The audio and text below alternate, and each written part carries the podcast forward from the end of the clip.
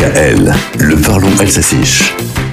Bonjour Valit, ils sont indissociables du Noël alsacien, les Bredala ou Bredele, etc., nos petits fours alsaciens.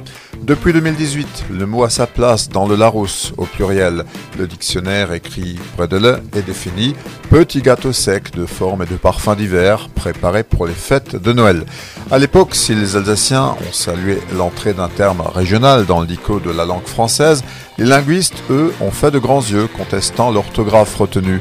Pour l'experte Daniel Krevna-Werner, c'est le parler bébé, C'est vrai qu'il y a tant de façons de désigner ces petits gâteaux. Bredel, bredle, bredele, bredala, bredela.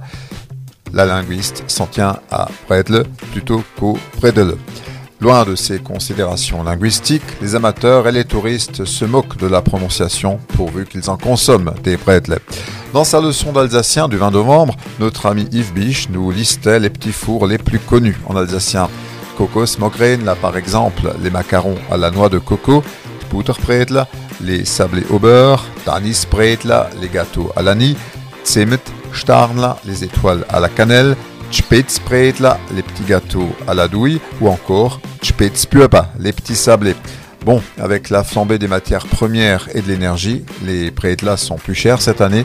On a vu des gâteaux ainsi à plus de 50 euros le kilo à Strasbourg. Ces Scholtpilger, vraiment ça mort. Les gâteaux maison sont plus économiques, mais il faut aussi les faire et savoir les faire. On das kostet euch.